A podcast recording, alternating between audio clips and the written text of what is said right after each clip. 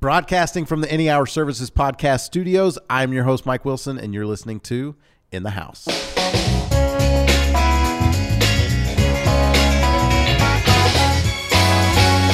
In the House is a podcast about the major systems in the house electrical, plumbing, heating, air conditioning. Each week, I'm joined by a panel of experts. We pick a topic and we discuss it in depth. It's meant to be informative, inform, inform. It's meant to like make you smarter and hopefully bring you some value. In this episode, we're going to be talking about AC annual maintenance, um, what to expect, when's the best time of year to get it done, and why do we have to do it every year? So, uh, I've got Kevin, Dustin, and Dick uh, with me today, HVAC managers at Any Hour Services. Welcome back, guys. Thanks Good for to be having us. back. Back. So, in episode 11, we actually talked about spring prep and we went over a bunch of maintenance that people can do themselves. So, tell me, what's the difference between the stuff that people do themselves and what a technician would do? Uh, a lot of it's having the right tools. Okay. So if you don't have the right tools, you're not gonna be able to do some of the stuff. Right tools and the right know-how to know how to use the tools and to know what to look for. So, why why do people need to do this each year? Make sure it's running right. I'm gonna push back. Like, who, like if it's working, it's it's it's working. That's a, that's the thing that we see a lot of times is it's maybe working, but it's not working as good as it should be. It's keeping the house cool. Yeah. Well, is it keeping it cool? Or is it just is it running the long longer than it should be? I'm comfortable. Okay. Is your utility bill comfortable? I, it comes out of the bank. It's it's equal pay. Like I got the money to cover it. Okay, Like, so you're not I'm paying cool. attention to it then. No, uh-uh. okay then. So if I came to you and said, Mike, I can lower that payment by a simple thing, what would you say? I'd say do it. All right then. So a big part of it is, um, But I'm I've had my air conditioner tuned up. My power bill doesn't go down. Okay. And that you're lucky to have that because we don't see that a lot of times. How, how does that make me lucky? That you don't your your air conditioner's been running good. Oh, but that but that You haven't been overpaying for it. Got it. Okay. so, so a big part of it is you have uh, so many moving parts and so many things that are happening on the inside of the system. Uh, when things move, they can wear out, right? Uh, you've got a lot of these parts that, as they're going, as they're starting to fall below manufac- manufacturer specs, um, they can create extra uh, unnecessary strain and wear on other components. You know, for example, you got capacitors, right? If you find that a capacitor is actually running below spec, um, Yeah, hit hit the mic and there's like a a bass noise that happens. So don't do that. Sorry, what was I saying? You were saying that you were too far away from the mic. Was I, am I too far? I get a frog in my throat. I'm sorry. Ribbit. Um, Capacitors. Things are moving. Things wear out. so if you're running if you're running your system and say your capacitor is below spec, it's going to create extra uh, work for you know lack of a better way to say it for your components that it's that it's uh, helping the motor and the compressor, right? And so it can just create that which can cause those things to actually wear out and break sooner. And so having things checked because of all the stuff that's going on can prevent you from having to have to spend extra money on major repairs or replacement in the future uh, before prematurely. That was uh, one thought I had, Mike. Closer on the mic. Closer on the mic, Mike. Or instead of bending down, like actually bring the mic to your mouth because you're going to go it. back to a comfortable position.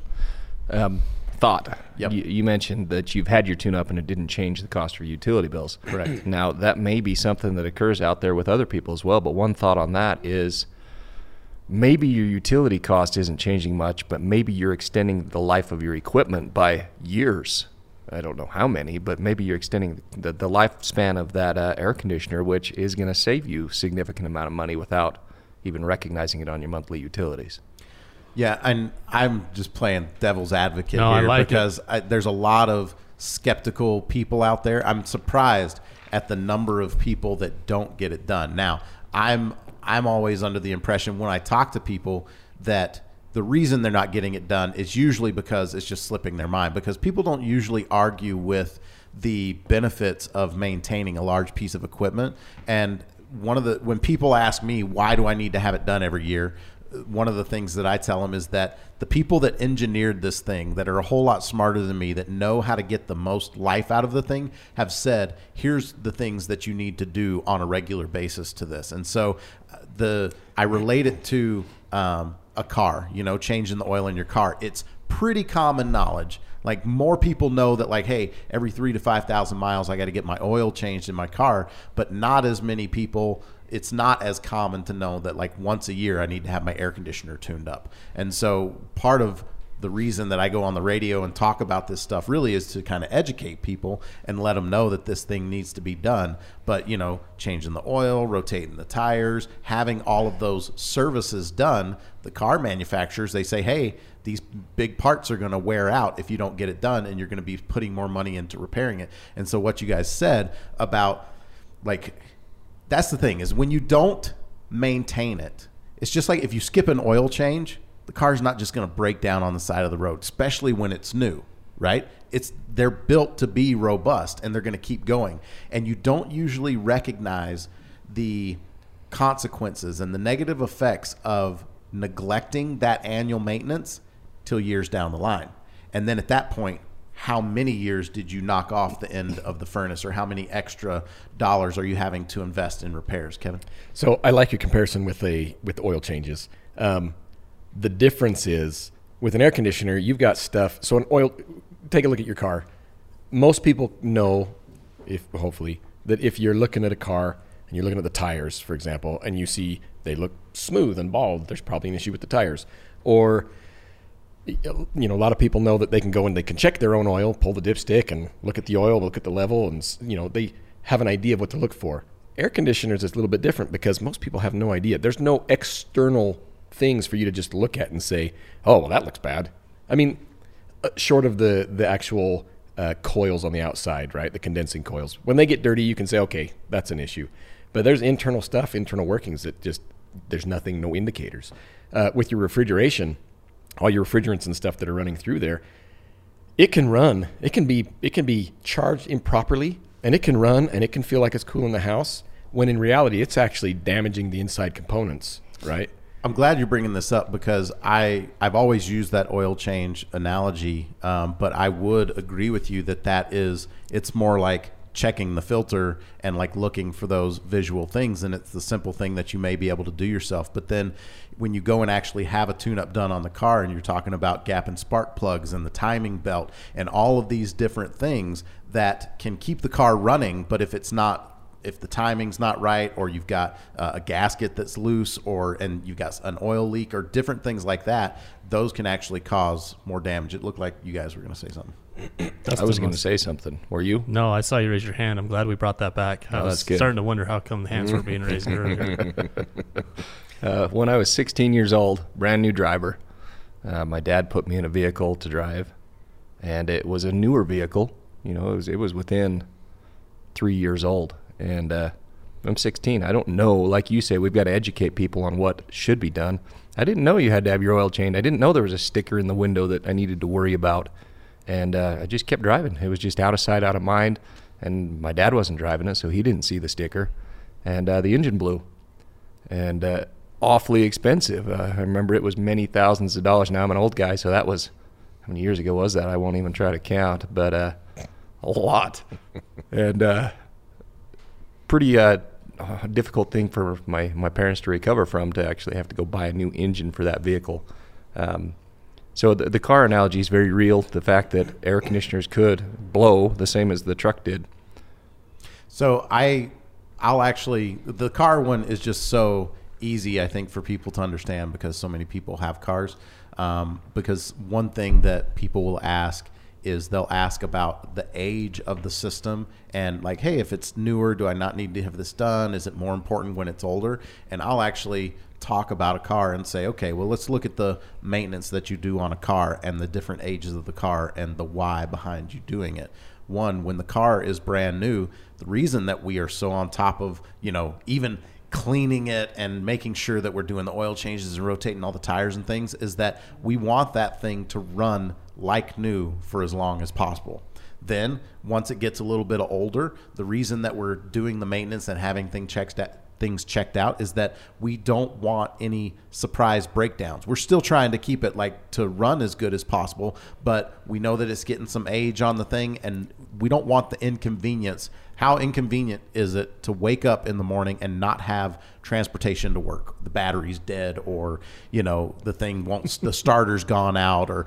things like that, right? You don't want a surprise breakdown, so you're trying to stay on top of that. Now, when it gets older, it's a whole different reason. The reason that you stay on top of the maintenance is because you're trying to squeeze every drop of life out of that thing because you know that you don't have uh, or don't want to spend thousands of dollars getting a new one, and you're really trying to figure out, um, or not trying to figure it out, but you realize that maintaining the thing, doing the maintenance, is the least expensive way to try and extend the life of the of the car. Your air conditioner is no different. So regardless of the age of the system but talk to me about are there things um, as the system gets older, like is it more important to worry about it as it gets older?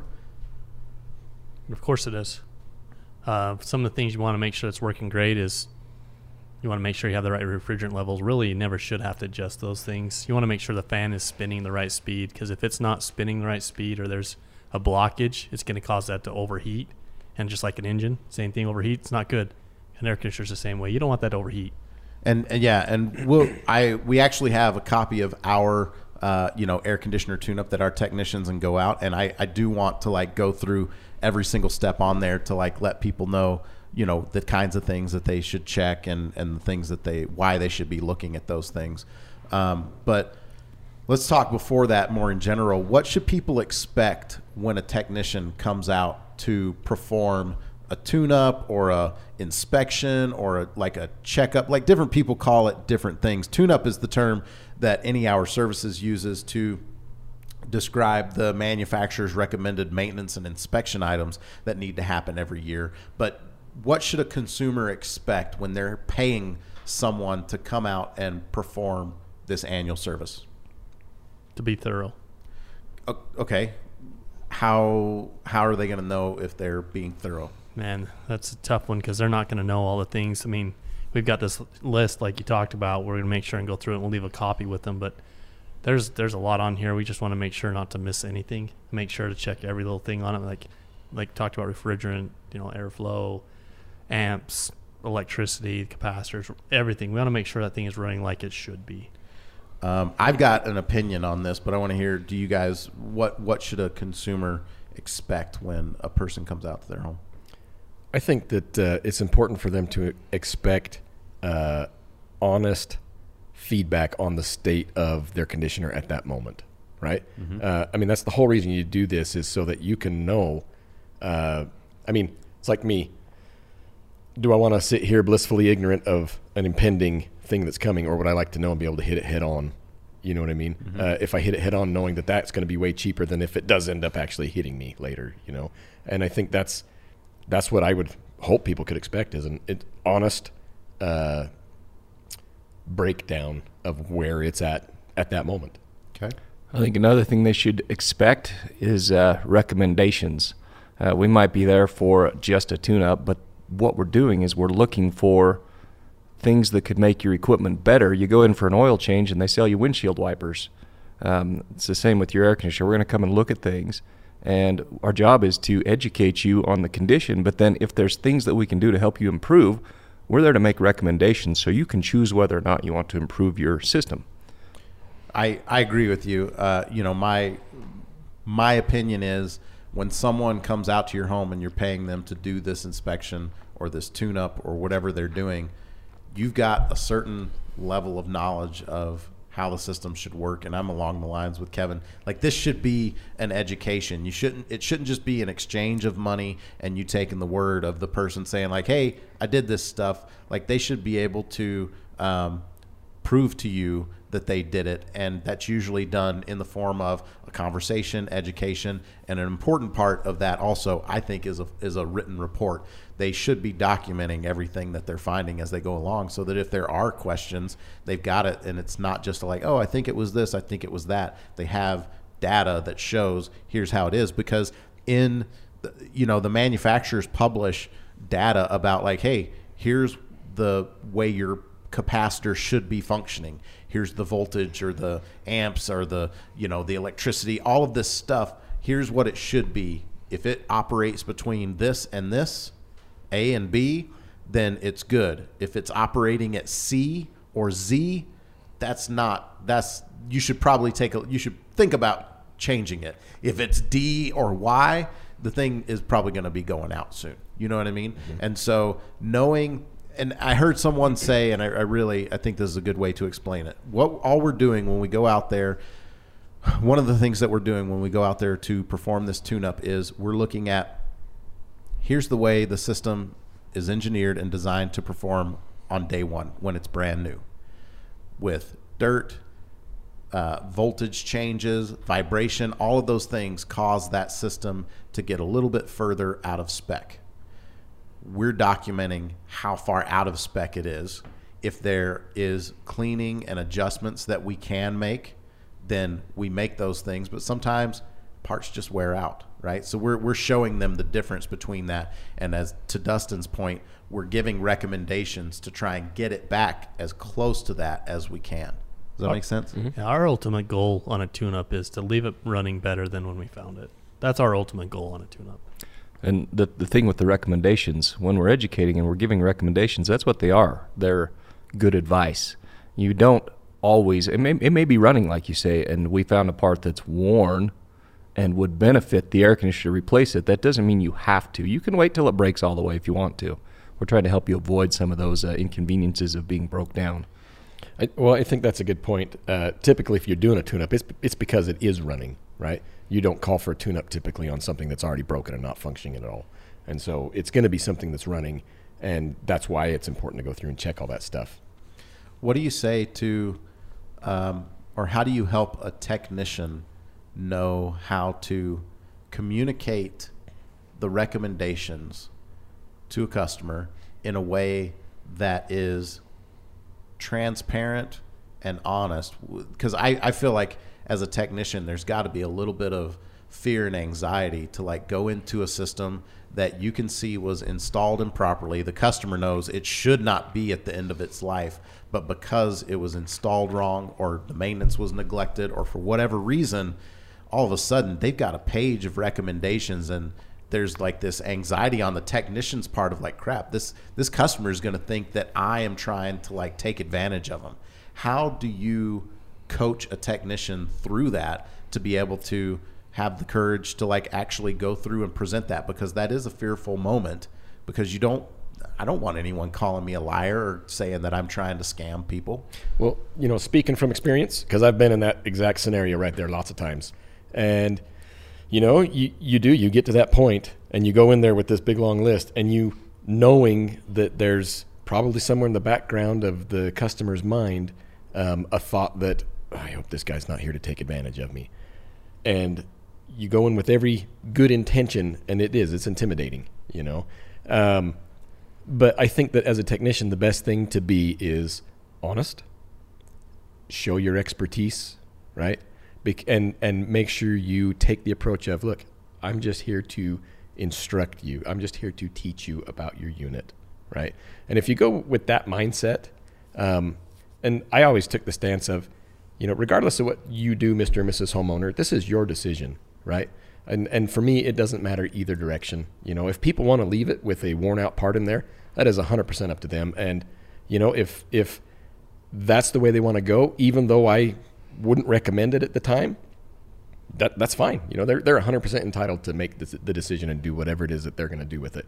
And I think if you can take yourself out of it and and take that approach, it makes it a little bit easier to go and talk to people. And I think they can feel that uh, that uh, honesty and your the fact that you're just there to help. They can tell if that's that's your intention. I think if you can take that angle. Richard, you run you you manage the uh, tune up and service technicians. What do you what do you train as far as like the communication that they should be having uh, with the homeowner to communicate that so that they don't come across as pushy or just trying to make a buck. We like having the homeowner with us when we do the tune up. That way, when we're doing the testing and we're going through and you know evaluating everything, we're pulling out the manual and making sure. And the manual is really the one that's going to tell us where it should be or where it should not be. And it's not my technician making that call. So we like having the homeowner with us and kind of just going through the whole journey itself together so that, you know, my technician can educate at the same time. It's like, hey, let me kind of talk to you about how this works. And same thing with the, you know, my technician may have some question with homeowners like, you know, how's this work like this or whatever. But ultimately, we like to have the homeowner there and then they test things together. Okay. But if the homeowner's not there, what what uh, what's their procedure? So basically, they'll they'll make the list here. They'll go through the tune-up sheet. They'll document everything, and then they'll sit down and, with the homeowner and do the same thing, kind of like they're retesting it, and say, "Hey, here's this part. Here's how I tested it. Here's where it's at. Here's what the manual says," and just kind of go off that. Say so, kind of educate the homeowner what it should be and what the manufacturer says. That I- that answer your question? It, no, it did. I'm just, I'm still, I'm always trying to like figure out. I, I don't know at what point and what events happened that give the industry a bad rep. well, I have my opinion on that. Share it. Just Kevin's over there keep it laughing. clean. no, my opinion is everyone wants to be the the hero, and they're okay to you know bash on somebody, and that's not what we want to do. Like, hey, you know, here's what what the recommendation is: take it or leave it. But we're not out there to throw anybody under the bus. Or I think there's so much Who's bashing on who in this scenario? we, we get a lot Contractors. Of, yeah, contractors Yeah. like I have a different opinion. That guy's wrong, and and we get this all the time. Unfortunately, it's like, well, I had this guy say this, and you're saying this. Like, who do I believe? It's like, yeah, you're kind of tough. Like, all I can tell you is here's what the manual says. Like, what does it tell you? So we like to have the customer be educated enough to make those decisions. So so it's hard, and just wanted to give one example, right? I was out, I did a tune-up, um, found a capacitor that was on the air conditioner, and it was down. Uh, they've got a percentage range, right? And it was actually down about thirty percent, right? It was, it was pretty significant. If you, it says it right on the side of the capacitor, most capacitors are they need to be within six percent of what the the amount is that it has listed on there, right? And here I was down thirty percent.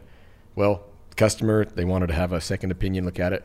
Actually, if I remember right, it was a home warranty. He had his home warranty company come out. They sent a guy out to look Before at it. you or after you? After I did, right? Because, you know, he didn't want to have to, which makes sense. You know? If you've got a home warranty, have them come out and, and they'll cover the, the cost of repair. It's a great way to go, you know. Um, in this case, the technician came out, tested it supposedly, and said, this is, this is fine. Don't know what the problem is. Because your unit will still function with your capacitor being down 30%. It'll still kick on, it'll still run, but it's not running properly. And it says it right there, uh, you know, that it's got to be within that certain range. Now, he's telling the customer that, no, this is fine. That guy's trying to take advantage of you, right? And I ended up back out of that customer's house, and I had to do exactly what Richard's saying. And it was one of these scenarios where the customer wasn't able to be with me. And so, but when I was able to get the customer with me and go through everything and explain, you know, the different manufacturer recommendations with it and everything else, well, at that point it was, oh, okay. But so the issue is you get somebody to come out, like Richard says, wants to be the hero or whatever else. Oh, no, you're fine. In this case, I actually think it was a, a home warranty issue, and they, a lot of times, they'll just want to not cover things if they can. Can I say that? That- I just, Well, I that's, just, that's the way that it is. Yeah, I mean, their, th- their they're- business model is to have you pay a premium, and then when or a deductible, I don't know what the thing. a if they can avoid paying for it, Correct. That's that's where they make their money is by not having to fix stuff if they can avoid it. You know, it's funny you say that, Kevin. I just I am dealing with a situation exactly like that right now. I had to go back out on a house on a capacitor on a furnace, and I was going through the homeowner. And, hey, you know, he's like, you guys are this that. So I'm like, okay, well, let's pull it out and test it. So I pulled it out and tested it, and he's like, oh, what are you doing? I'm like, well, we got to test it. He's like, oh, the other guy didn't do that. I'm like, wait, my guy? He says, no, the second opinion. I'm like, well, how's he gonna tell How if it's wrong? it? Yeah. Yeah. So we pulled it out and showed him the labels and everything. He's like, oh wow. So he was pretty upset, but the other guys like, so it, so it gets frustrating as as a technician when you're out there when you run into this kind of stuff because you know the homeowner's getting information from everywhere. So I think the main thing that you do is you just stay with what you know, right? This is this is all stuff people can look up if they want to, if they want to take the time, right? Uh, but stay with what you know and be honest and make sure you're on the customer's side. you know, as frustrating as you say it is for technicians to like have that happen, I would think it's got to be amplified even more yeah. Oh, yeah. frustrating for Definitely. the homeowner because yeah. they've had to take the time now to have two or three different people out and to get different conflicting opinions. It's one of the things that's most uh, annoying to me is that we can't um, we cannot tell the difference as technicians between opinion and fact, and we try and pass off our opinion as fact. Yeah, we can. What we can do, and we have done in the past, is we have someone that's not available to be there, be there, or like an older couple who can't get downstairs. We'll actually take a video of it.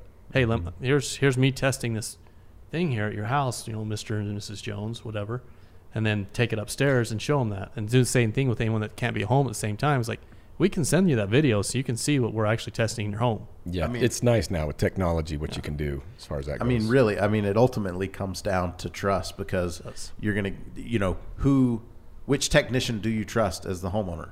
And when you are faced with having to spend, you know, being told that, like, hey, you got to spend 150 bucks to replace this part, and the next guy comes out and says, no, you don't, like, oh, well, I like the guy that says I don't have to spend money yeah, exactly. right? because there's already this perception, and so it's a challenge. And I don't know that um, the technicians always fully appreciate that one of the things that they're out there to do is to like prove themselves worthy to earn the trust of that homeowner and our service system and everything that we go through and documenting and trying to make things systematic are there and designed to try and help the technician uh, be set up for success to be able to communicate properly to the customer and earn their trust so that they know that like this this stuff isn't meant to be opinion. Like richard was saying there's a manual that we go through and do this stuff. It's just if if somebody came out and and let's say it was like a, a really big repair you know like or let's say my car and i take it into the mechanic and they're like hey you're gonna have to pay pay seven thousand dollars to put a new engine in or thirty three hundred bucks to get a new transmission.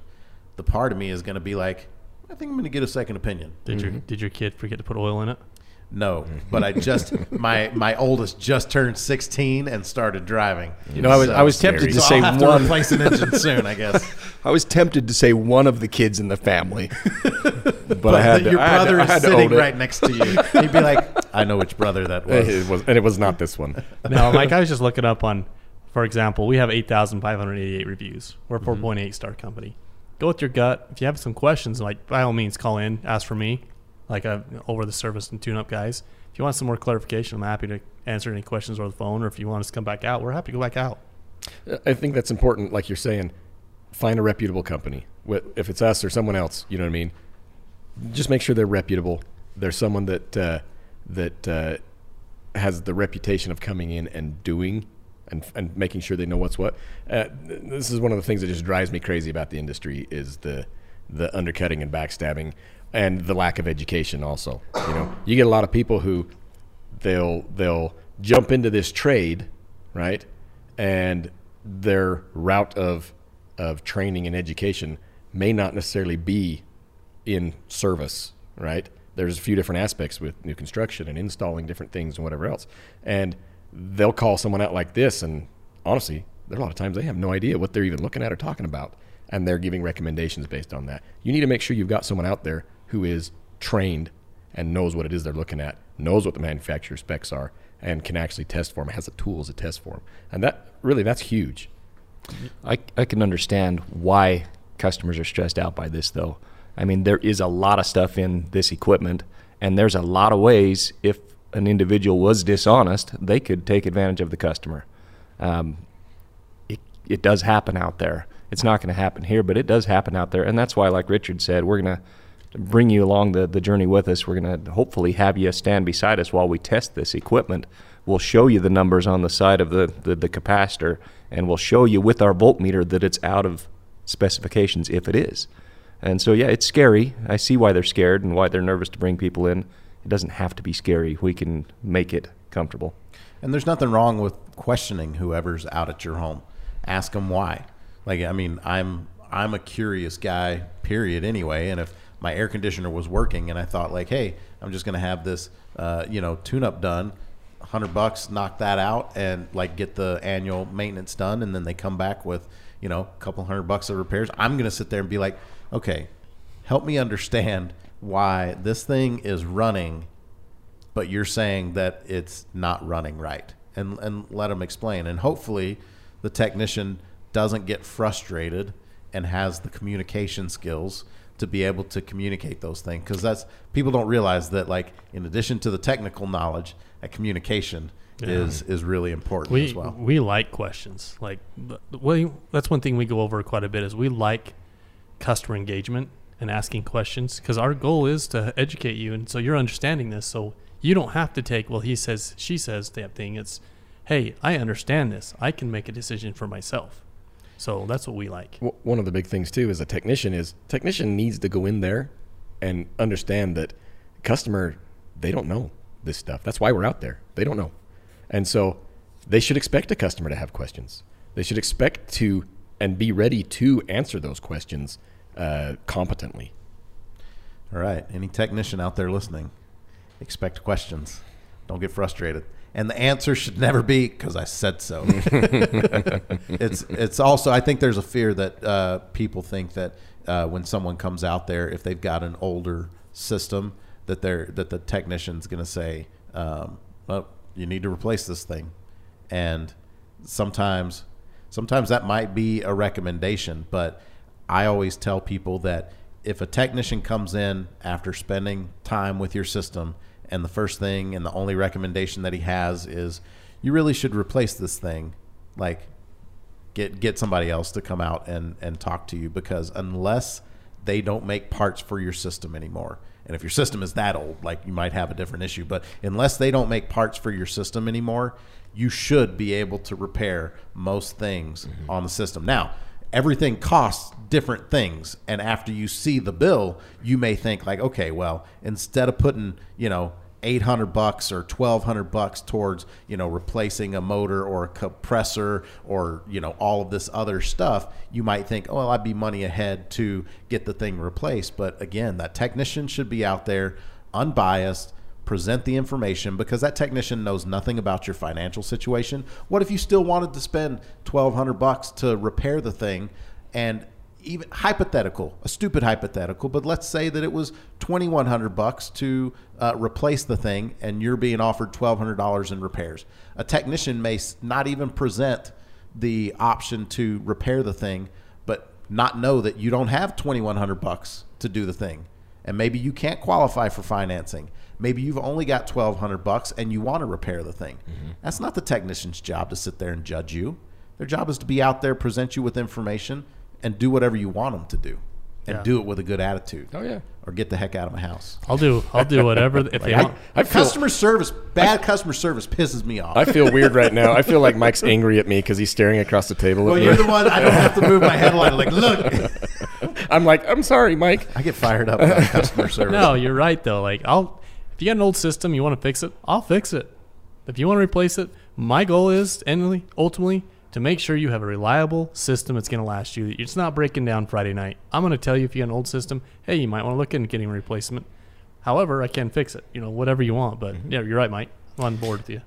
Go ahead. I was just going to say one thing to keep in mind also as a customer is that this is all based off of recommendations. There's no fortune telling in this. There's no crystal balls. And so, I, one question that I remember getting a lot is, um, well, how long is this going to last me? You know, and people want to know. Okay, well, if I don't do anything right now, can I get three months? Maybe. Shoot, you might get another year or two. The thing of it is, is there's no crystal ball. So what we're doing is giving recommendations based on the facts and information we have on the on the equipment at that moment. I just ordered a crystal ball. I'm to return that. yeah, it said guaranteed to work. Yeah, it will. It's crystal. Paperweight. Hold that paper down. So, well, let's uh, let's actually dive into the tune-up sheet and talk about the kinds of things that are included or should be checked um, when you're going through a system. So, on the sheet, it just it starts out and we talk about just really basic starting up and, and running the unit. Why why is that the first thing that we're doing? Well, it's like I was saying before. A tune-up is for a unit that will turn on, and so if I show up to do a tune-up and I go to turn it on and it doesn't turn on, well, there's something else going on. You know, something that needs to be diagnosed out. And a lot of people, uh, you know, people are, I think, famous for this with their cars too. Oh, it's making a noise. I'll just get a tune-up and maybe that'll fix it. And I think a lot of people do that also with their air conditioners. I'll just see if I can get a tune up and maybe, you know, in the course of the tune up, it'll get fixed. If it's not coming on, then you need something a little more than a tune up. Yeah, and I mean, there's there's a protocol, there's a procedure. It's different procedure to troubleshoot mm-hmm. than there is to go through the tune-up. It, without it running, most of what's on our list, you can't even get in there and check. So, And, and that's why that's first on the list is if we go to a customer's house and we try to start the air conditioner, and it just doesn't turn on. It, it's a whole different situation. And now our, our recommendation is, well, let's get this thing started. It's going to need this first so we can do a diagnostic. We can do the repair and then continue with the tune up. So after that uh, thermostat, what what types of things are we looking at at the thermostat, or what are we looking for at the thermostat? Batteries level, just for looks on most of the time there. Is it secured to the wall? make sure that it's actually turning on the right thing at the right time. Okay. Make sure the date and time are correct. Honestly, when I'm there, I'll I'll just if it's a programmable thermostat, I'll verify with the customer. Hey, do you like the way that your pro, your thing is programmed? Do you need help? A lot of people don't realize that they can program or just get frustrated at some point and don't want to mess with them. And and whether you do it right then or later on, you want to let them think about it. It's something that uh, you can help people do while you're out there. Um, interesting. It says, and I, I'll let you guys talk about it, but we're out doing an air conditioner uh, tune up, and we're going to check the furnace fan motor and wheel alignment. Why, why are you checking the furnace while you're out there, uh, you know, messing with the air conditioner? Well, that air goes through the furnace. it uses the same blower motor. Yeah, a lot of people don't realize that, uh, you know, there's shared components between those. But uh, what are you looking for there and why? Making sure the the squirrel cage is clean. I, what's a squirrel cage? It well, The blower wheel. yeah, blower wheel. You know what a s- like a squirrel cage? that'll run on a squirrel runs on it. you it- mean a hamster wheel? Hamster wheel. Okay, we call it a squirrel cage, but hamster wheel. Okay, different word. But it, it looks like that. And if Okay. it get dirt and debris build up on there, I don't. I, I've never seen anyone have pet squirrels and exercise them on. Like when I think of a squirrel cage, I think of squirrels are annoying. I'm going to trap them. you know, in 20 years, I don't know them. if anyone's I've ever heard anyone call it a hamster wheel. I'm not saying you called it a squirrel cage, but you described it as a hamster Yes, wheel. That's right. all I'm no, saying. you're right. Where's It's- Mike from again? Maybe we should call a it term- a, a possum wheel. Possible. You also do not put possums in a wheel to exercise them that way. You don't know. we just I do know. I'm from there. we just called it a squirrel Mike's cage. from Possum Town. But you know, this is a good point. Like squirrel cage does not compute to the average homeowner, and so, so you know, just being aware of those types of things. So I'm, I know what you're talking about when you say that. I'm just trying to point out how stupid it sounds. I'm just kidding, kind of. Um, so Let's see. We're gonna go ahead and change this up here. no, no, no. Okay, so what? Oh, sorry, I interrupted. But No, what are you checking for when you're looking at that? Well, you do bring a good motor? point. If squirrel cage, if that's not something a homeowner you know associates with, I'm gonna have to ask uh, around some of my guys and find out if they're using hamster wheel because now I'm just curious. But Well, I don't understand why you can't just call it the. lower wheel. we, Yeah, the Fan blower wheel. assembly. I think the, it's just the fan blades. something I've said for so long. I'm just stuck on that. No, I can't- get that. And as a homeowner, here I just want to throw this out there. As a homeowner, you do not want to come across as if you don't know as much as that technician because that can come across as weakness and you want to have a position of authority. Especially my wife tells me all the time that she feels like when technicians come into the home, not our technicians, she actually draws the comparison and say that ours are better. But when we've had other technicians for other services come out to the home, when they talk to her, they come across as condescending. That like, oh, you don't know what I'm talking about. It's the squirrel cage. Like, you know, don't worry about it. Trust. And so she goes to the point where she just doesn't even ask questions. She doesn't contradict. She doesn't like let anyone know that she doesn't know what's going on because she thinks nodding and like pretending Oh, yeah. like she's understanding what's going on is going to not throw any red flags to the technician. But in her head, she's like, this guy's gone. I got to call Mike and ask, like, what's this guy talking about? And so just be aware of the terminology that we're using talking to a customer. Just because it's an industry term mm-hmm. doesn't mean that it's a homeowner facing term. No, you're right. Like on this step here, inspect the furnace, fan motor, and wheel alignment. We'll actually have it outside, so we can adjust that point. That's where it's like, hey, this is again, we'll call we may call it that, but they'll at Sure. that point see a visual of it at least. Sure. Okay, so sorry, I I keep like distracting us, but like, what are you looking for there, and why? Like, why is that alignment um, an issue? If it's not aligned properly, or if it's not clean, you get dirt buildup on there. It's not going to move the air as like it should, and that can cause some problems with your refrigerant levels. If it's out of whack too, um, you know, we're talking about alignment. Um, if it's not balanced, let's say, and uh, that thing spins, wobbles. if it wobbles, those things spin super fast. And uh, if they do that over an extended period of time, that wobble can get worse and worse and worse. And eventually, I've seen squirrel cages, hamster wheels, and blower wheels. Right, I have seen them completely disintegrate. Right, because they were misaligned. They were they had a wobble and it just was allowed to go, and they got worse and worse and worse. I saw one one time that looked like it had exploded and it sent fan fins.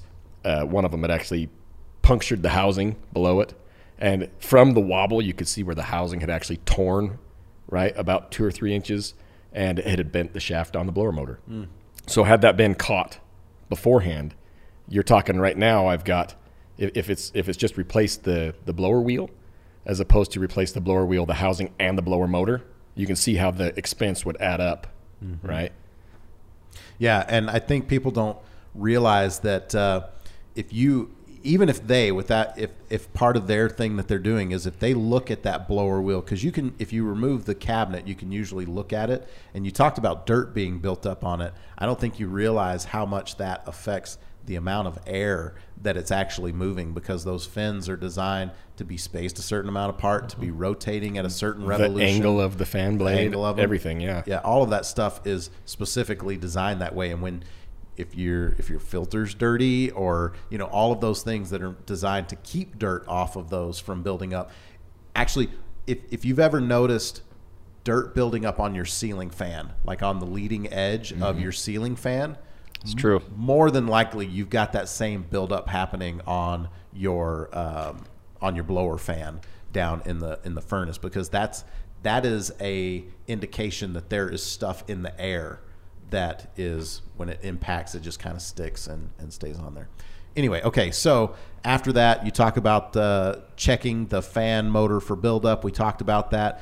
Uh, capacitor mfd for allowed drop. What does that mean and what is that that you're checking? So this is what I was talking about earlier when I was talking about the capacitor on the air conditioner, right? So the different motors in the in the unit typically have a capacitor. Dustin's pulling one right there. If you're watching the, the actual video, this is a dual run capacitor that would go into an air conditioning contens- condenser, right? Um, basically, you're measuring microfarads, right? Um, and you're, in fact, if you look at this one, where does it say it? on the You label. have, you have a defective one. I actually found that in the dumpster and i just wanted So- prop for my table So, well, no. So, so right there, it looked fancy right there. I was looking for the plus or minus, and Got I don't know. It says right there plus or minus five percent. It's giving me so on the this one will actually run a compressor and a fan. That's why it's called dual, right? Because it's doing two motors at the same time. The one that's in the furnace is only going to do the blower motor typically, right? So we, this one is stating plus or minus five percent. So I've got five percent that I can allow this to drop before I need to start thinking about, hey, this is out of spec and I probably should be thinking about replacing it. So when it says 45, if I look at that 45, uh, that's talking for the condenser itself or the compressor itself. Um, Richard, what's 5% off of 45? Forty-five minus Two and a quarter. Forty-two point seven five. So, so if I get in this and I measure below 42.75, manufacturer recommendation is that that gets replaced, right? And so that's the kind of thing that we're looking at when we when we actually get in to uh, to look at these capacitors. Now, this thing, if it's left to keep dropping or whatever else, you know, I've seen these things get to the point where they completely rupture, you know, or they just more often than not they'll just stop working. they overheat they start to swell Oh yeah, yeah um, so so let's you were going to say something Yeah, I was going to say, uh, in more answer to your question, you know, we're we're looking at this tune-up sheet. This is kind of technical. We, we're talking about not being too technical with the customer. Microfarads, MFDs, capacitors, those are technical things, but we're there to educate. So when you're standing there with our technician, we'll take that capacitor, show you what it is, show you the reading of the microfarads, test it with our voltmeter, show you what the actual reading is, and show you that it's below the percentage drop if it is. That makes sense. So it Yes. is kind of technical on the form, but we're there to educate that. Yeah, yeah, we're there as a translator of this. This this form is like the Egyptian hieroglyphics, and we're the interpreter that actually tells you what it means. Um, but tell me, tell me this: what is what is a capacitor, and what is its function? Why is it important? Why are we checking it? Helps it start. It- how? The easiest way to explain it is kind of like it's a battery. Okay. You ever had to jump start a car? Yep. It's kind of the same thing. It jump starts a motor. Okay. If you look, most motors they're they work with magnetism, right? Mm-hmm. And so they've got like any other magnet, a north and a south. And so the tendency is that it's going to want to stick, right? And so you give it an basically the capacitor gives it a oomph, an extra kick, right, to just get it going. an For a oomph? start capacitor, yes, It's a technical, technical term. term, patent pending. Okay, so it, it's there to give it an extra jolt, to give it extra juice, so um, that An it oomph. is an, extra oomph. umph, and it's there to take more, take stress off of the motor itself, so Correct. that it's absorbing that extra oomph, that extra jolt there, and it's preserving the life of the whatever it's helping to kickstart, whether it's the compressor or the motor. Is that Du- right? Dust, yeah, you're right. Dustin was when he was talking earlier. He had one that was thirty percent low.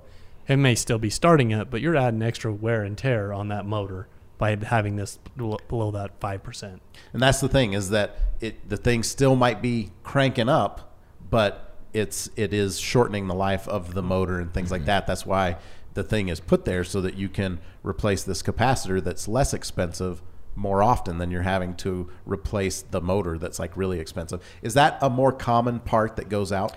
yeah, yeah, that's a you see those all summer long. Yeah, the hotter they get, the more they go out. Um, is is that I'm thinking of uh, like how how long how long should that last? If a customer is having to replace one of those every year, is that too often? Oh yeah. If they're if they're having to replace it every four years, is that more reasonable? Or is it five years, six years, seven years? Like how how often we see them all the time, but we're out looking at hundreds and thousands of air conditioners. But like a customer, are they going to replace that once in the lifetime of the air conditioner? Well, let me tell you, my house, I've been in my house for 14 years. Yes. Had a brand new air conditioner when it started, Okay. right when I got in there. And I had to replace it three years ago. And that's the only time I've had to replace it so far. Um, this is one of those parts when you look at the manufacturer warranty. So you got a 10 year manufacturer warranty and it goes out at 10 and a half years. Right? You got a whole bunch of little parts like that. I, they can go out at any time, and there's no standard, you know, it's going to go out at this time or this time or this time. But I would be willing to say if you were replacing it more often than once every four or five years, there's probably something with, with your install that's not good or things are, are dirty and they're just not able to run properly. You know what I mean? Okay, um, let's see. Measure blow measure blower motor amp draw. Where why are you measuring? Actually, and the, the capacitor in this particular checklist that we're checking, there's one outside and then there's one inside at the furnace for the for the blower wheel. And so okay, so checking the blower sorry, measure blower motor amp draw. Why are you measuring that? And what is that a sign of if it's out of whack? Dustin looks like he was about to say something. No, go ahead. I'm reaching for my drink. It's kind of like telling you how hard it's working. So if it's if it's higher than it should be, it's working harder. You could have dirt built up on the hamster wheel or the blower wheel or the possum wheel, whatever you want to call it. But Never you- called it a possum wheel. we've started a new trend. If you were in the South, maybe you could call it that, but that's still not a thing. it could it tells you a lot of different things. If you got a high amp draw, If it was a possum on the porch, like if that was something you could relate, like because we'd have possums come on the porch and eat cat food all the time, but uh, never never got in the hamster wheel. Okay, sorry, what were you saying? I was thinking of a comeback. and I have one. Uh, if it's got high amp draw, then it's just not gonna. It's working harder than it should. It's drawn too many amps, and there's a problem somewhere. Is that fixed by uh, because you said there could be dirt building up. Is that fixed by cleaning, or if it's drawing too many amps, is that something where it's like, okay, we're gonna have to end up replacing this motor sometime? It could be one. It could be both. Okay. Could be. Uh, It could be that it got to that point that it needs to be replaced because of the lesser, just because I considered cleaning stuff up. That's a lesser issue, right? Yeah, it could be a dirty filter. It could be a lot of different things. When you get all those things, everything checked out, then eliminate it down to just the blower mo- wheel or blower motor. Sorry, then it's the motor. Okay. Uh, checking the ductwork for obvious air leaks. What? Tell me about that. Well, you don't want to be losing air where you shouldn't be losing air. You don't want to be blowing hot air in a crawl space or an attic or cold. You want to make sure that you're getting, you know, all the air directed where it should be going. This is another area where we can just offer good uh, advice, good counsel to our to the people we visit with. Um, it's not always about just the equipment operation. Uh, it's about making your home more energy efficient while we're there. So it's a simple observation we can make and make recommendations on. Well, and also people don't realize that the air blowing through the ductwork that is part of the function of the system.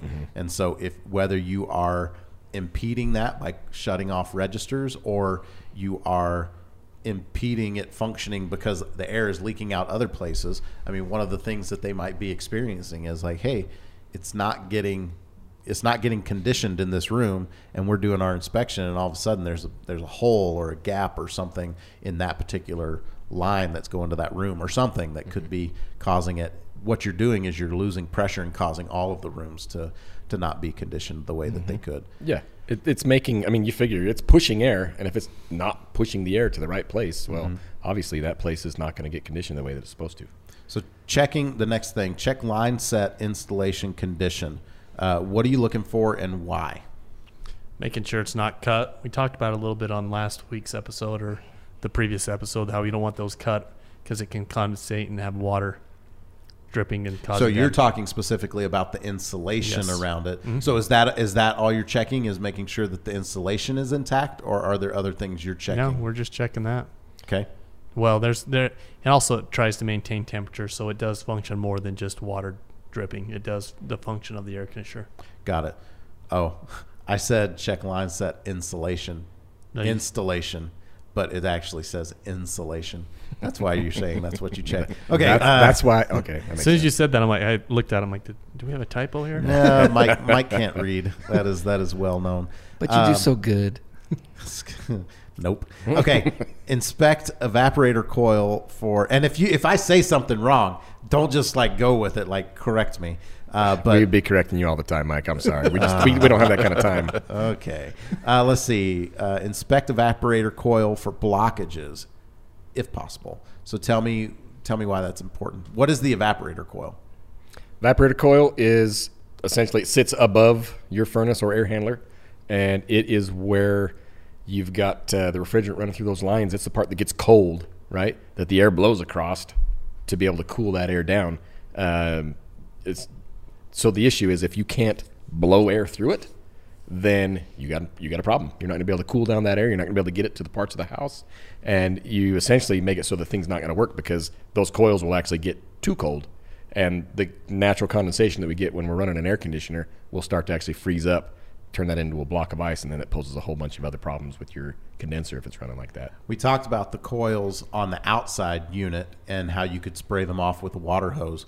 The, the coil inside it looks very similar. It looks like a radiator coil, um, and as the air is blowing across it, if your filter's not sized properly or if it's dirty and things are getting by, you can get animal hair, dirt, dust, and things that build up on that. I, I think it's important to understand too. So anytime, what's the somebody's? I'm going to sound like an idiot when I say this. Uh, for every um, action, there There's is an an op- equal equal, and and opposite. opposite. Okay, yeah, good. Newton's law. Yeah, exactly. I told you I was going to sound like an idiot. That's all right. I couldn't spell Newton's law, but I know what it is. Excellent. So, if I'm making cold air in one or making cold in one spot, Yes. I have to make, according to that, heat in another spot, right? And so that's essentially what's happening between your evaporator coil and your condensing coil. You're taking the heat and putting it outside and putting the cold and putting it inside to, to dumb it down, right? And so um, both of those need the airflow. Both of them have to have the airflow. And so if it's getting plugged off, it doesn't matter if it's good outside. if this is getting plugged off, this whole system's not going to work right. Got it. So um, next on the list, we've got uh, flush condensate, drain, and check for blockages. Uh, we've talked about that before. The importance of your evaporative coil is creating moisture, and you got to make sure that that's got somewhere to go so that it doesn't overflow um, onto the other components. So you want to make sure that's clear. Um, external, yes, Dustin. I, I got to point out one thing on that. People think that it just drips a little teeny bit of water.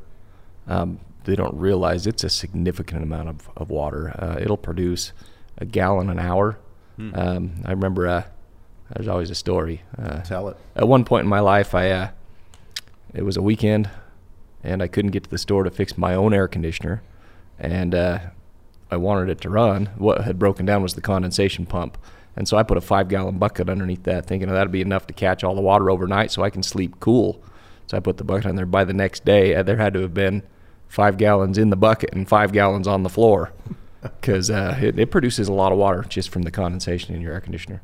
Um, there you go. When you're checking that um, that drain line, is that when you also check the operation? Nope, I see it as a separate thing here. Testing the condensate pump for operation. That's so. If you do not have a floor drain that it's going into, or a five gallon bucket, as Dustin had, uh, they usually run it into a condensate pump, and that pumps it out and making sure that that's working. Is that the thing that went out? Was your pump went out? Correct. Got it. Um, one thing to point out uh, so I deal with installs a lot. And when we go in, uh, typically we're going to replace that condensate drain as it comes off. And um, I remember I had to, I did an object lesson with my guys based off of one of those that came in just to show them how important it is to make sure that we replace that condensate line when we're doing a brand new install. And we had 10 feet of three quarter inch PVC that was 98% of the way blocked off. I mean, it water wasn't getting through it. It was actually backing up and, and spilling into the condenser or sorry, spilling into the into the furnace, right? And so um build up, it can have this stuff build up over time and so that's why we, this is something that we check because the last thing you want is to have that water spilling over, ruining your furnace, flooding your basement, you know. Um, another thing, external static pressure. What what is it? What is static pressure, um, and why are you checking it? It's to check your airflow, uh, kind of checking how much, how hard your blower's working as far as moving air. You don't want it too high, or it means you're not moving the air that you should be. Here in Utah, with our altitude, we already struggle with that, so we want to make sure that that's not where it shouldn't be. If it's too high, it's going to cause some problems on the system. So, is the static pressure is that a reading that what it should be? Is that coming off of the blower motor, like it should be moving a certain amount, or is that something? Is that uh, static pressure based off of the ducting size? Like, where do you get the reading that says, "Hey, this should be different"? In the ductwork, In the ductwork. yeah, we get in the ductwork, and the manuals tell us where it should be. Got it. So it's not going to be a this is what his opinion is or anything. It's going to be right on there. And a lot of times it's on the actual nameplate. Uh, this is where you run into duct sizing issues, though, because if your ductwork's too small for the equipment that you've got in there, you're going to end up having higher static pressure, you know. And then some of the other things, you know, filters, whatever else that's dirty. I mean, those are going to cause your stuff to be higher. And typically, if you're running with a higher static pressure, that motor is working harder than it should be. And so, something to ask yourself if you're having to replace a blower motor every other year, you know, there's a good chance that you've got an issue with your static pressure, right? Issues with your ductwork or issues somewhere. So, if the static pressure is higher, does that mean that it's moving more air or it's moving less? Moving less. Okay, so the higher the static pressure, the less air it's going to be moving. So really, that measurement is checking to see if it is uh, moving the air at the right, Yeah, we the get right velocity, the yeah. right velocity. Yeah, we get a well, yeah. That's yeah, and that's a separate thing there. Velocity and static is different, but um, you get a lot of questions. People say, "Hey, I just need a bigger air conditioner." Then we'll check the static pressure. Like, no, we need to lower your static. That'll your air conditioner size properly. You know, and some repairs. And they're like, "No, I just need a bigger system." Like, if I put a bigger system in here, it's actually going to be worse because it's my static's even going to be higher now. So that's something we have to watch for. You, you point that out, Richard. I've seen uh, multiple times where we've given that counsel, and so they still want a bigger air conditioner, so they go to somebody else, and somebody else will actually sell them a bigger air conditioner and do them that disservice, and then they're calling us back later saying, "Hey, I didn't listen to you. I bought a bigger air conditioner. Now I've got even bigger problems, and those those uh, solutions can oftentimes be really expensive. It's If- not fun to have to buy two brand new air conditioners uh, in consecutive years. Yeah. Um, okay, the next thing you're checking is the temperature difference across the evaporator coil. Uh, what are you looking for? Why are you checking that? We're looking for a temperature difference between 18 and 22 degrees, Why? just to make sure it's cooling properly. If it's lower than that, it's not doing the air conditioner isn't working 100. percent It's indicatory of other things and functions in the system, right? Uh, it can point you in directions if you're having issues with that, tip you off and let you go start looking for other issues that might be there. So when you're checking across, are you checking there at the return and then putting a probe up above the the evaporator coil? Because that's when the air should be the coldest, right? Typically, yeah. So so you're looking for an 18 to 22 degree difference, or you're looking for 18 to 22 degrees difference. difference, because that would be cold. All right. Yeah, if it's if it's blowing in, if it's coming in 85 degree air, then up above it coming out, you should have 65 degree air coming out. Okay. Ba- basically. Yeah. Filter system. When you're checking that, what are you what are you looking for? What are you seeing out there? making sure that there's no gaps around the filter. Um, honestly, we go out to a lot of them, and people have put just whatever size they could find filter in a filter rack, and maybe it doesn't fit right. And so you look in there, and there's you know three inch gap over here of air is able to get around it, uh, and it's not making it. Uh, also, I'll look at ease of how, how hard is it to put this filter in for these people. A lot of times, people don't replace a filter or don't know where the filter is because it's just in a difficult place to get to. Do uh, Do you remember when we first got into the industry? So this is 20 years ago. Kevin and I both got into this industry together, and and we were still uh, living at home. We're thinking, hey, this will be cool. Let's help mom and dad out, fix their equipment. So we ended up going in to work on their equipment. We said, hey, dad, where's your filter on this one? He had two furnaces, one for the basement, one for the main level, and uh, he's like, well, I don't know. and so uh, we finally found it, but he'd had this furnace there for 20 years and never changed the filter because he just didn't know where it was. Did you ever wonder why the air conditioner went out? Yeah. Well, it had nothing to do with grasshoppers. So anyway, it had gotten so plugged that it, it had just folded over and just collapsed. The, and uh, with the, filter the did? filter, yeah, and it just was doing no good, obviously.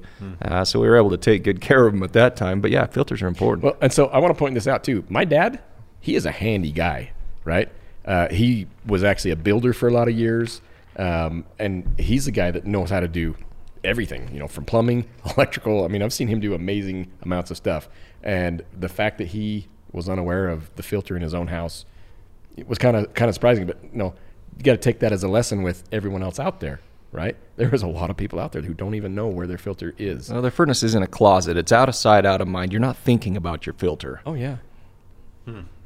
Um, so that's the stuff that we check inside. As we're moving outside, um, the outdoor disconnect. What are you looking? For? Well, actually, I have a question. You've got outdoor disconnect, and then you've got blades, breaker, fuse. Uh, tell me, tell me what blades, breaker, fuse, and what you're looking for out there at the disconnect. Well, we're looking at the style. Those are different styles. So blade breaker is kind of just that makes a connection. Um, I'm not a big fan of the blade connectors just because they can tend to have a little more arcing and welding. I've, Is that the one where you pull out the, Yeah, the that's thing the that's a blade? and if it's welded, you rip the whole disconnect off the house. I've done that a couple times. Yep. You pull all the guts out. It's like. ugh. I'm not a big fan of the Well- the blade. And typically, if that's happened, because it's welded, there's been some heat in there. So like the plastic components inside have melted a bit, and and things are brittle, so they do. They just fall apart. Yeah. So we're looking for that. We want to make sure, and that's just documented so you, as a homeowner, know what kind of a system, everything you have. Breakers, just your average breaker. You got one right here. You know, you click it on and off, Mm-hmm. just like that. And then the fuse disconnect, it has a fuse in there. There's certain application that's for code that required. Okay, so so you're just checking the condition of everything there Mm-hmm. to make sure that it's uh, functioning properly. Um, the AC electrical breaker size. That's if you have a breaker, you're documenting what size. Are you verifying? Do you ever come across like improper sizing that doesn't like match? all the time. Why would someone do that? Because they had the breaker on the truck, and they were like not wanting to go to the store to get a different one. They stick it in. Really? Oh yeah, as easy as that. I mean, I wasn't there when they did it, so maybe it was a different scenario. Just saying. But uh, yeah, I mean, m- maybe some people. Now, contrary to common belief in the HVAC world, HVAC technicians are not typically licensed electricians, right? In fact, I remember uh, when we got into this, like you were saying, seeing some really sketchy, scary stuff on some installs. This- you know, and today, even today, we still we go back on some jobs where we're like, "Holy cow! Did you see how they pulled that power, or where they hooked that in at, or the breaker that they did on there?" And so you do you, you end up with a lot of stuff. Some of the issues you get are they've double tapped in.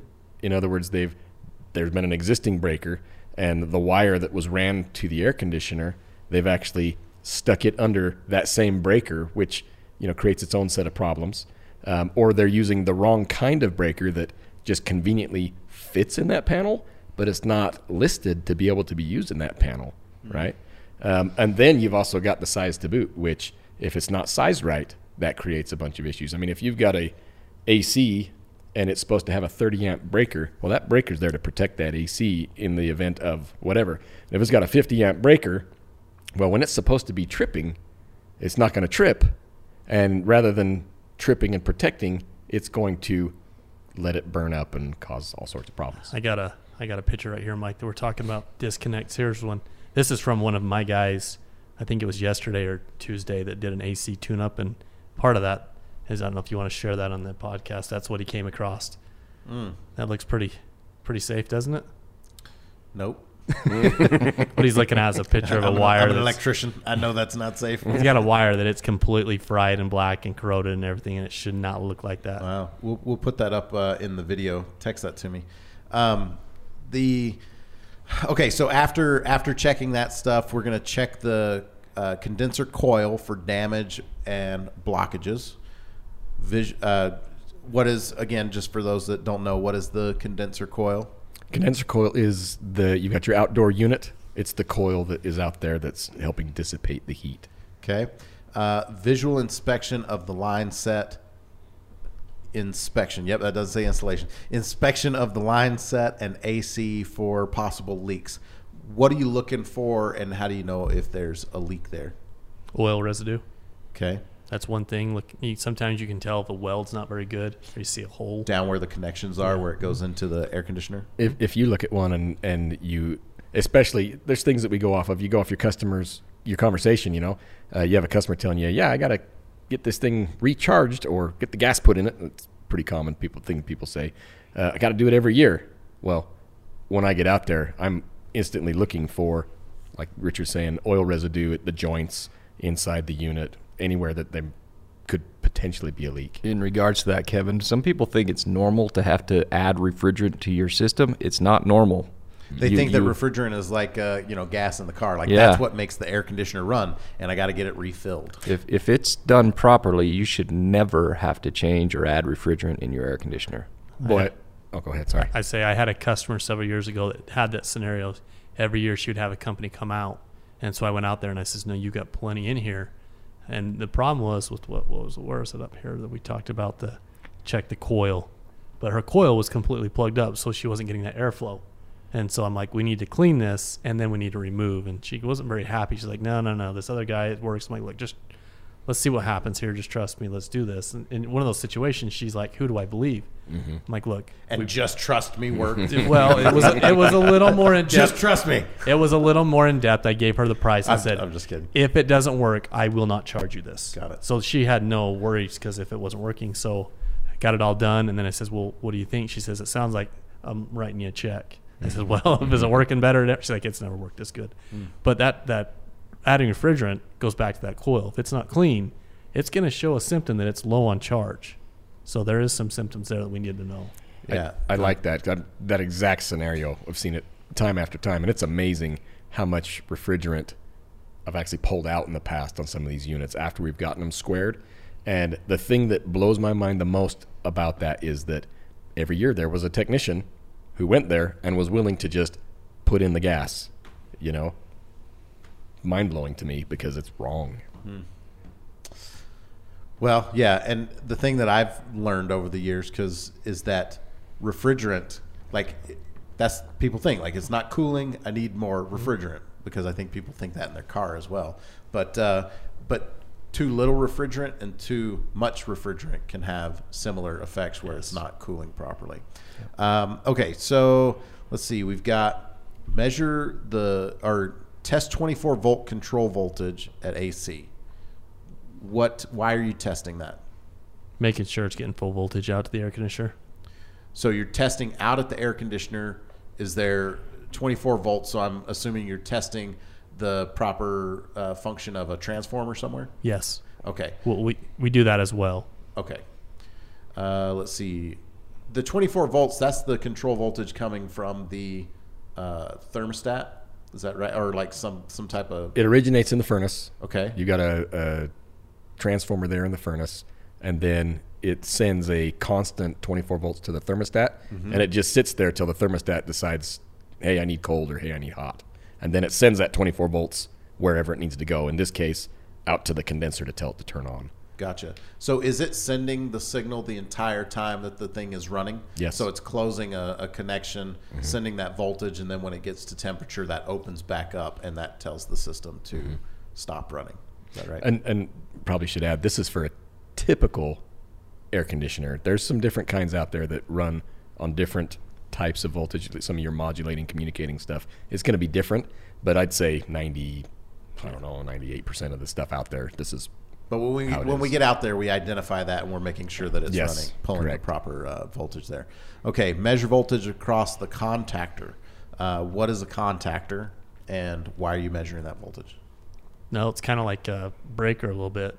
You've got air power sitting at your air conditioner at all times, and when that voltage, that 24 volt that we just talked about, gets sent out the air conditioner, it sends that high voltage through what's called a contactor and some relays that close, and that power continues on through the air conditioner now. So we're testing to make sure you're getting the proper vol- voltage on the side of the air conditioner. So you're making sure you're getting the 24 volts, and then when it closes, you're making sure that you've got 240 volts there Yes. across those two. yeah, Yes. it's, it's just an automatic switch. Okay.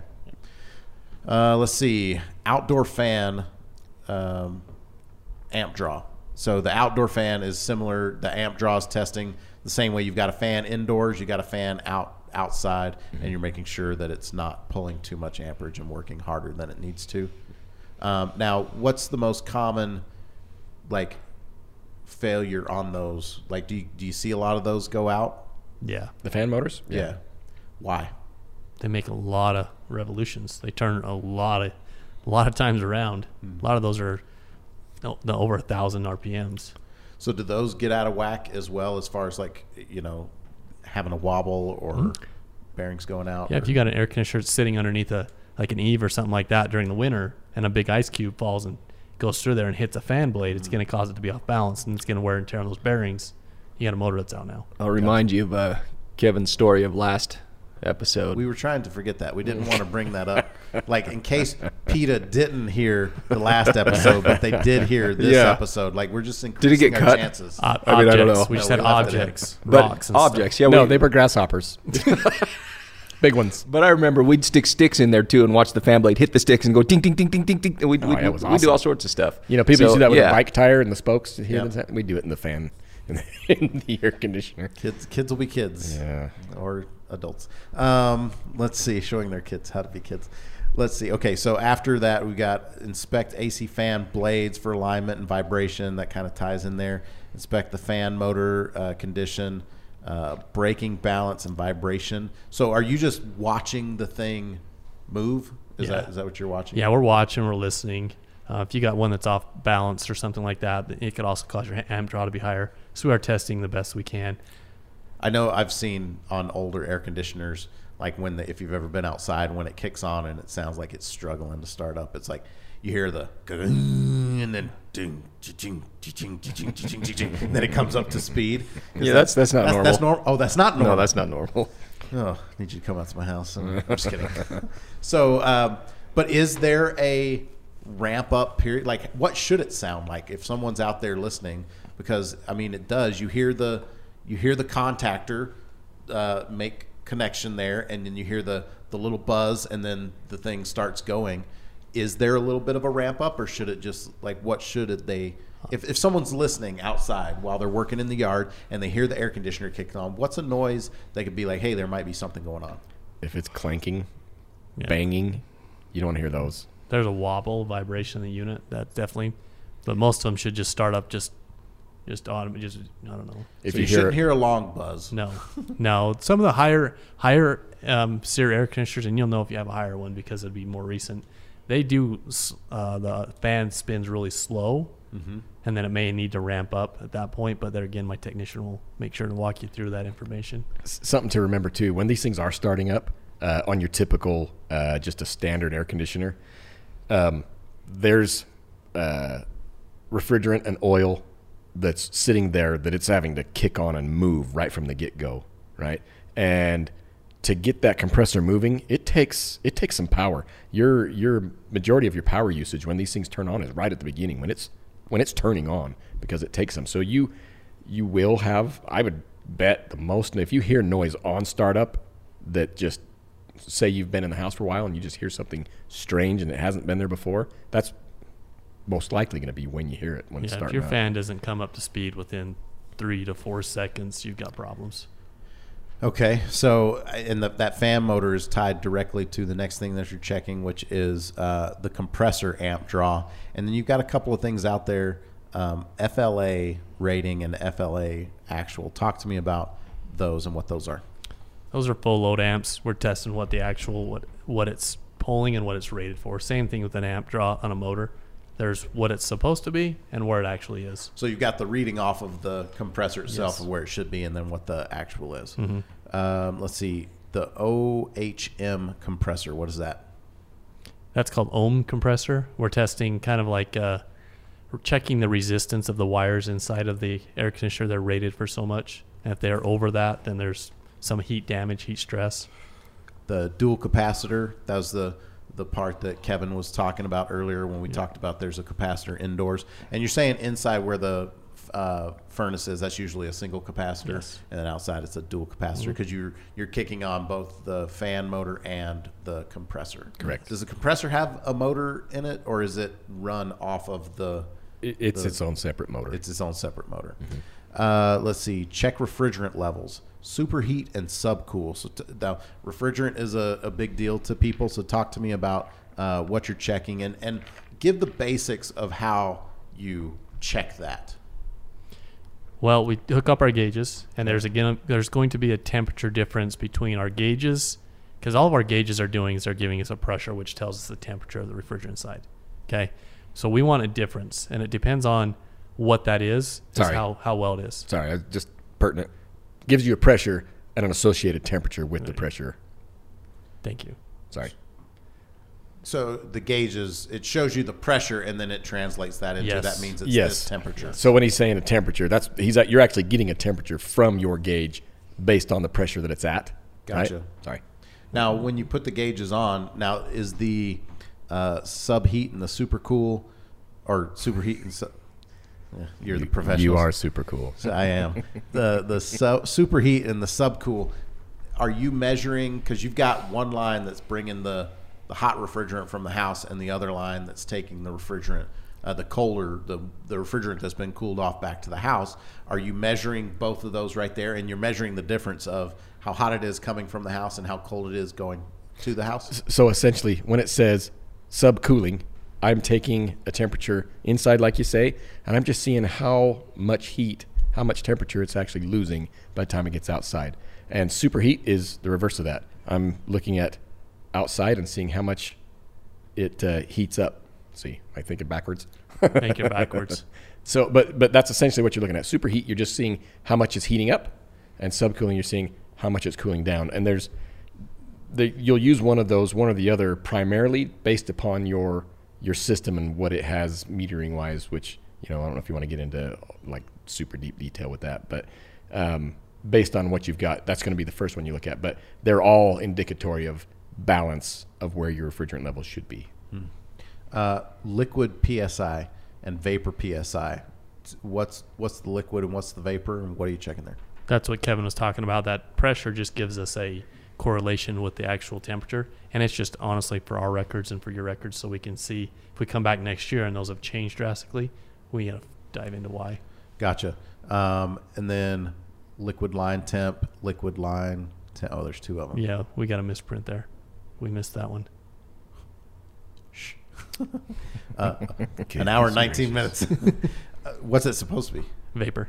Oh, so uh, liquid line temp, and so so we're all we're still checking all that same stuff, and then um, rinsing off the outside condensing unit. Yeah. So essentially, the reason that you're putting those to check subcooling, that's what you're looking at, right? Uh, the way you get your temperature on the one side is through your gauge, and then you actually take an actual temperature and you just take the difference, right? That's how you're getting your subcooling versus your superheat. Got it. So, whew, man, that's a lot of stuff. You guys have any last thoughts? You don't have to because you've shared a lot. No, that's our that's our tune-up sheet. That's a lot that goes on. That's how come the manufacturer says get a rec, you know, a licensed professional out there. There's a lot on there. There's a lot of knowledge. There's a lot of tools, specialty tools that we have. So Well, thanks so much for listening to this episode of In the House. We'll be back next Tuesday with a new episode. If you've enjoyed the show, please subscribe.